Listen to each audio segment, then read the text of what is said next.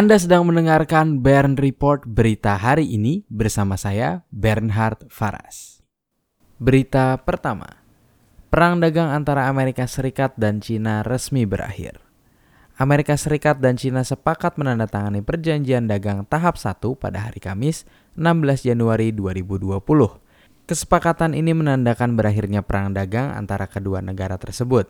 Setelah pengumuman kesepakatan, indeks harga saham gabungan atau IHSG menghijau dan mata uang rupiah juga menguat sebanyak 63 poin menjadi 13.633 per dolar Amerika Serikat pada hari Kamis 16 Januari 2020 pukul 10.21 waktu Indonesia Barat.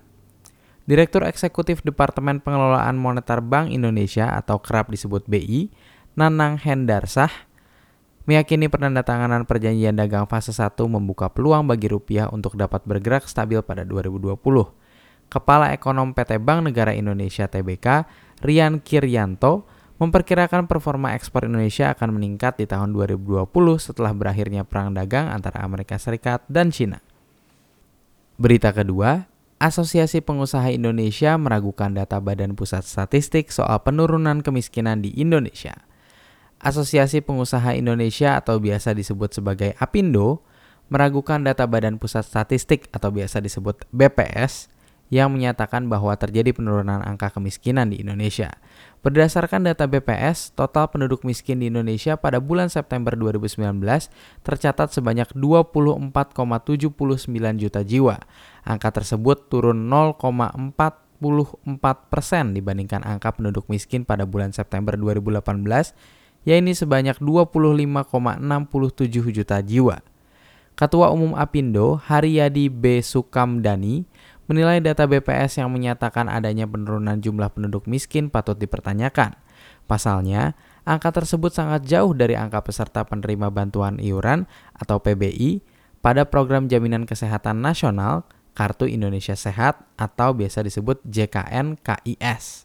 Menurut Haryadi, data penerima PBI lebih akurat untuk mengukur jumlah penduduk miskin di Indonesia. Pada bulan September 2019, jumlah penerima PBI tercatat sebanyak 96,59 juta orang. Berita ketiga, Presiden Joko Widodo klaim Indonesia akan meraup 280 triliun rupiah dari dana abadi investasi. Presiden Joko Widodo mengklaim bahwa Indonesia akan mendapatkan dana senilai 20 miliar dolar Amerika Serikat atau sekitar 280 triliun rupiah. Dana tersebut akan didapatkan bila Indonesia berhasil membentuk lembaga pengelola abadi atau sering disebut sebagai Sovereign Wealth Fund. Sebagai informasi, Sovereign Wealth Fund atau disingkat SWF merupakan lembaga pengelola dana abadi yang berasal dari kelebihan kekayaan suatu negara. Kelebihan kekayaan itu bisa berasal dari pendapatan sumber daya alam yang tidak bisa diperbaharui dan aset keuangan yang diinvestasikan, seperti saham, surat utang atau obligasi, logam mulia, dan instrumen lain.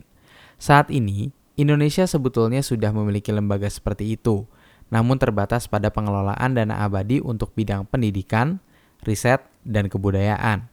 Sementara ke depan, pemerintah berniat membentuk SWF untuk investasi dan pembangunan. Berita keempat, Asabri bantah tuduhan korupsi. PT Asuransi Sosial Angkatan Bersenjata atau dikenal sebagai PT Asabri membantah adanya praktik korupsi di Asabri dan pemberitaan terkait hal itu dinilai merugikan perusahaan. Direktur Utama Asabri, Sony Wijaya, menegaskan sampai dengan saat ini dana prajurit TNI maupun anggota Polri masih dikelola dengan baik dan tidak hilang. Untuk itu, ia meminta masyarakat tidak mudah terpengaruh dan terprovokasi terkait berita-berita yang beredar bahwa dana peserta Asabri dikorupsi. Ia mengklaim pemberitaan bohong tersebut sebagai sesuatu yang tidak bertanggung jawab.